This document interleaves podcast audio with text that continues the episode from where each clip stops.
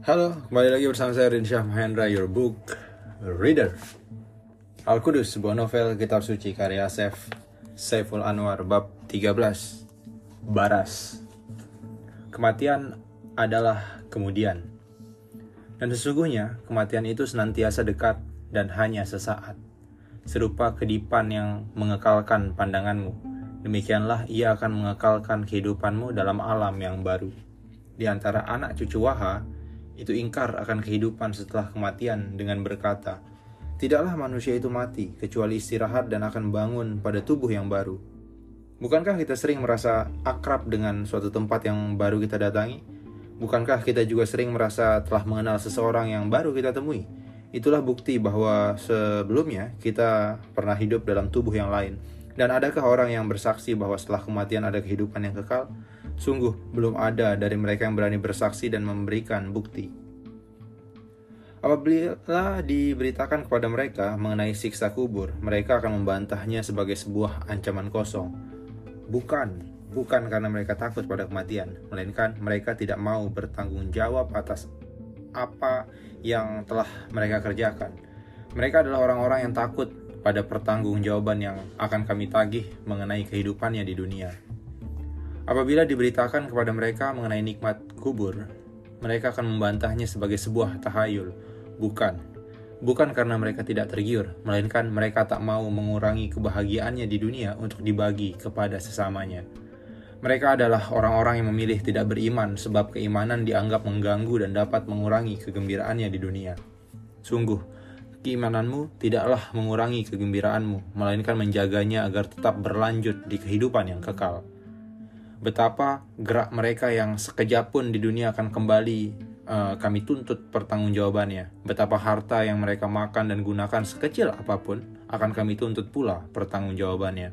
Dan ingatlah, di kehidupan yang kekal kelak akan kami ikat kedua tangan mereka yang malas berbuat baik dan kikir dalam satu simpul paling mati pada leher mereka sendiri. Sementara bagi mereka yang beriman dan tekun berbuat kebaikan akan kami anugerahkan tempat yang layak serta kehidupan yang kekal dalam kebahagiaan dan sebagian di antara mereka akan menjumpai wajahku. Tidak ada ketakutan bagi seorang yang beriman dan tekun berbuat kebaikan, kecuali takut hilangnya iman itu sendiri, kecuali takut hilangnya kesempatan berbuat baik. Sesungguhnya tidak ada ketakutan bagi mereka yang beriman sebab telah aku titah amut untuk mengangkat rohnya dengan lembut. Aku larang mereka untuk takut pada kematian, Sebab telah pula kami sediakan surga yang layak bagi kekekalan mereka. Maka masihkah kamu takut pada kematian jika telah beriman dan tekun berbuat kebaikan? Barang siapa takut akan kematian dan mengingkari kehidupan setelahnya, maka sia-sialah hidupnya di dunia. Renungkanlah apa artinya engkau hidup di dunia ini, agar engkau mengerti mengapa engkau harus mati. Kenalilah kematianmu dengan memahami kehidupanmu.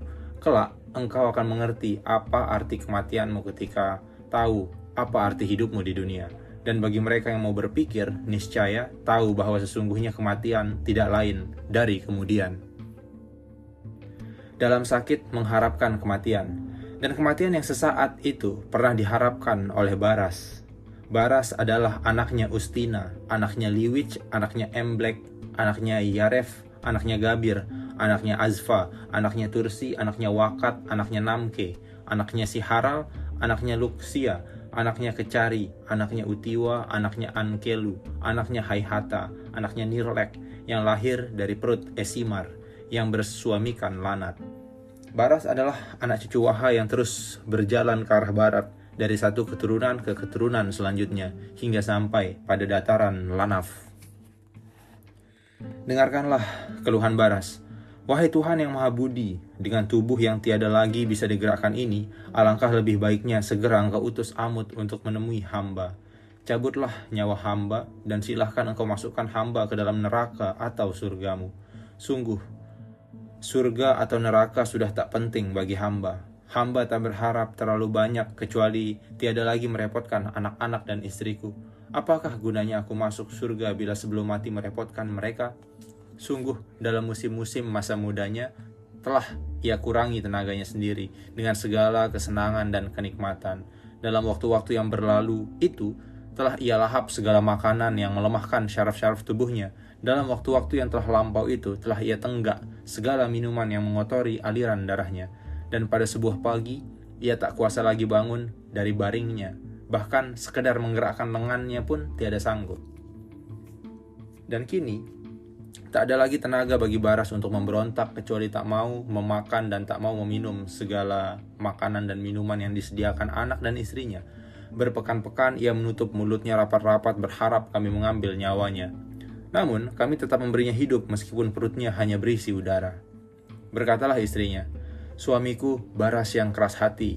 Jika engkau masih mencintai aku dan anak-anakmu, hargailah setiap makanan dan minuman yang kami sediakan untukmu. Hidup atau matinya dirimu ada di tangan Tuhan. Dapat saja setelah engkau memakan dan meminum apa yang kami berikan kepadamu, bisa langsung engkau akan ditemui amut Sekali-kali kami lebih menginginkan engkau tetap berada di sisi kami dalam keadaan hidup, sebab engkaulah penyemangat kami dalam hidup. Bukankah engkau telah menghidupi kami hingga kini? Bersedih anak-anaknya mendengar ibunya berkata demikian. Basah pipi mereka oleh air mata yang rebas dan mengalur. Namun, tak dihiraukan isak dan tangis itu oleh Baras. Betapa amat lahapnya ia mengunyah makanan dan menenggak minuman yang diberikan padanya. Diharapkannya, ucapan istrinya segera menjadi kenyataan. Namun, sekeras apa pun ia meminta dan berusaha menemui kematian, kami belum memperkenankan Amut menemuinya. Bukankah dulu Samis tidak segera kami angkat rohnya meskipun selama sepekan sama sekali ia tak bernafas?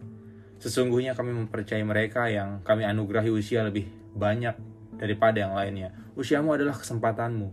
Barang siapa berusaha lebih panjang dari sesamanya, tidaklah ia jauh dari dosa sebab dapat pula kami memperpanjangnya agar mereka segera bertaubat, agar mereka yang kelak ditinggalkan tidak meneladani kesalahan-kesalahannya. Demikian pula kami mengulur kematian Baras untuk sebuah pelajaran baginya dan bagi manusia seluruhnya, seperti dulu ketika kami mengulur kematian Lanat, agar ia memperbaiki apa yang telah diperbuatnya kepada Manat. Berkata anaknya yang pertama, Wahai Bapak, tidakkah lebih baik jika Bapak tidak lagi mengeluh? Tidak baik pula jika Bapak terus menyesal akan kehidupan yang telah lalu. Kami tetap menyayangimu meskipun engkau ingin segera meninggalkan kami. Berkata anaknya yang kedua, Sudah siapkah Bapak dengan kehidupan di alam yang baru nanti? Sesungguhnya selama ini kami semua berdoa untuk kebaikan, juga kesembuhan Bapak. Tiada sekalipun kami memohon Bapak segera meninggalkan kami.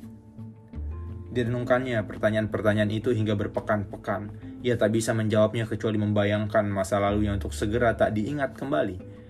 Ia tak bisa menjawabnya kecuali merasakan kekurang siapan dirinya apabila telah meninggal. Namun, alangkah sudah tidak bisa lagi ia berbuat kebaikan sebab tubuhnya hanya bisa berbaring.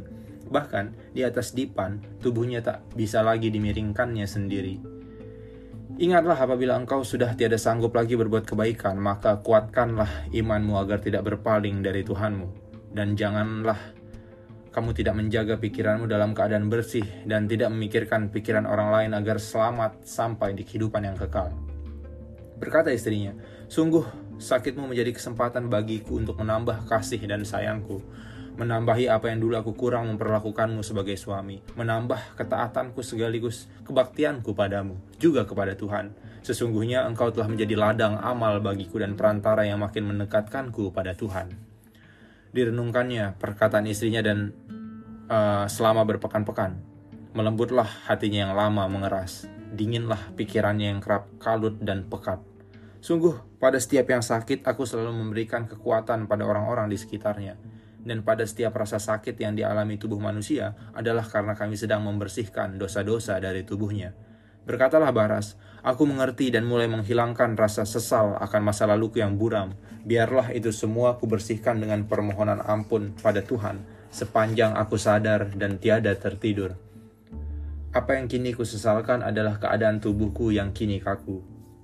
Sungguh, indraku masih tajam seperti dulu. Mataku masih dapat melihat raut kesedihan di wajah kalian.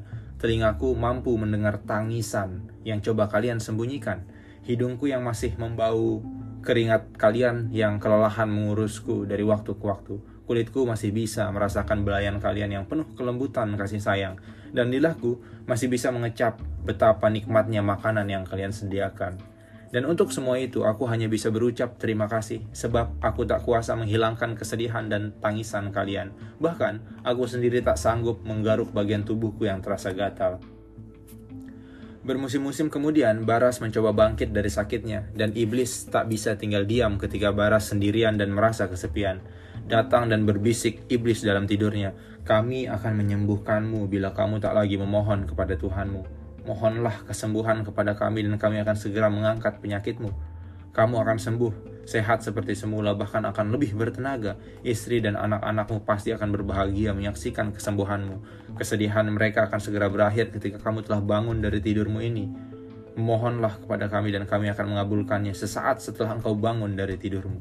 Ditolaknya godaan itu oleh Baras dengan berkata, Aku yakin Tuhan akan segera mengambil nyawaku, bahkan sebelum aku bangun dari tidurku ini. Sesungguhnya kematian lebih baik bagiku daripada kehidupan yang meninggalkan Tuhan. Datang lagi iblis ketika Baras telah bangun dari tidurnya. Rupanya Tuhanmu tidak menyayangimu. Kau masih dibangunkan ke dalam dunia dengan penyakitmu.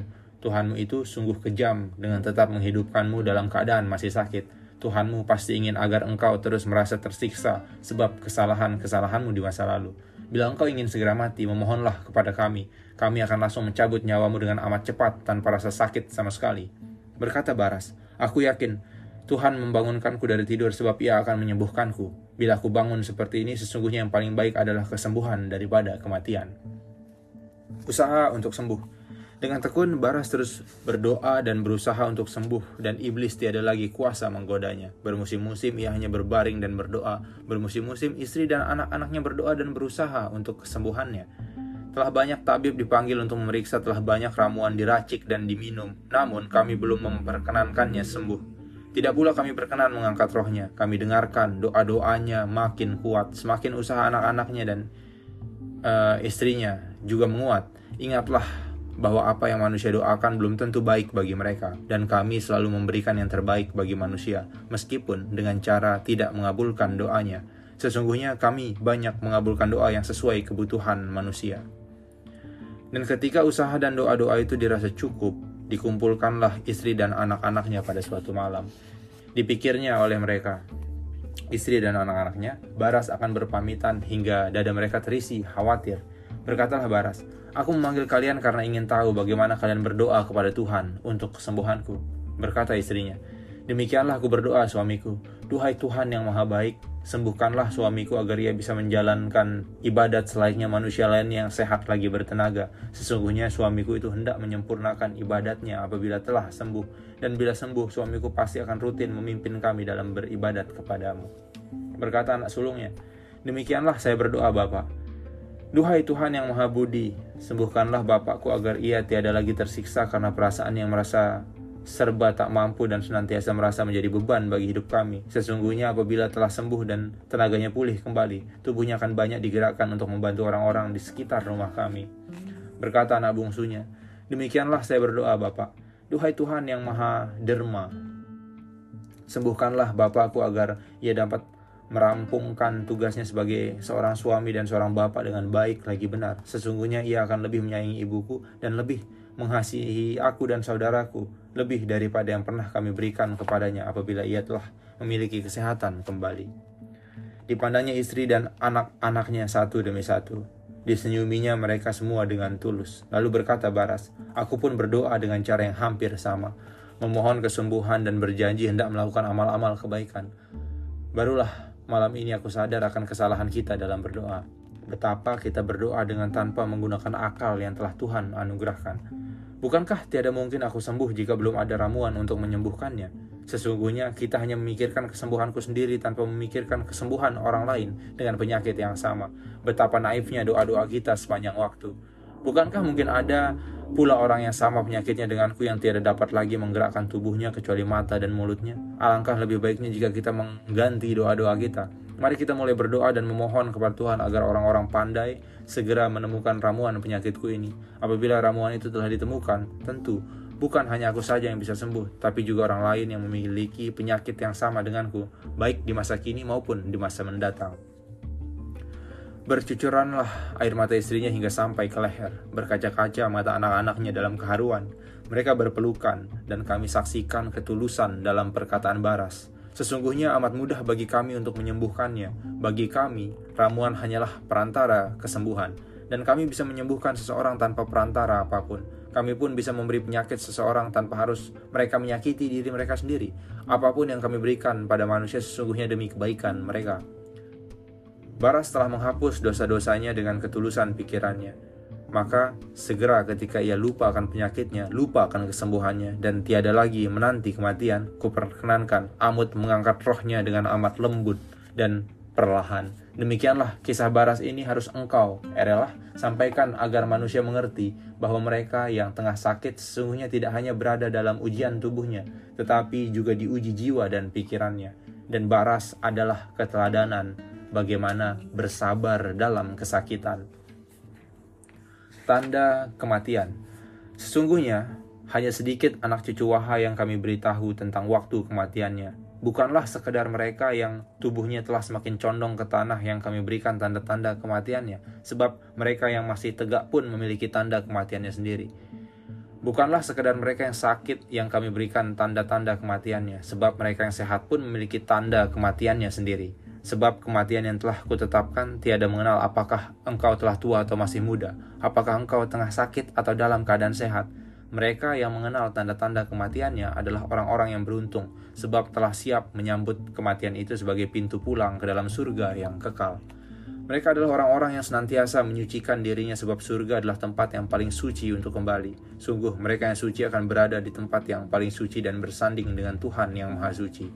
Apabila datang kematian pada sesamamu, ucapkanlah, tersucikanlah yang mati dan terberkatilah mereka yang ditinggalkannya. Semoga kematian ini menjadi cermin bagi yang masih hidup. Sungguh apa yang dialami Baras tidaklah menjadi pelajaran bagi orang-orang di sekitarnya hingga kami kisahkan kepada rasul-rasul pendahulumu dan kini sampai kepadamu Erelah. Sementara penduduk Lanaf di masa setelah Baras masih meminum dan memakan segala yang melemahkan roh dalam tubuhnya Apakah minuman dan makanan yang dapat melemahkan roh manusia adalah segala sesuatu yang dapat memabukkan? Sungguh, sesuatu yang memabukkan itu awalnya melemahkan tubuhmu dan akan berlanjut menggerogoti rohmu.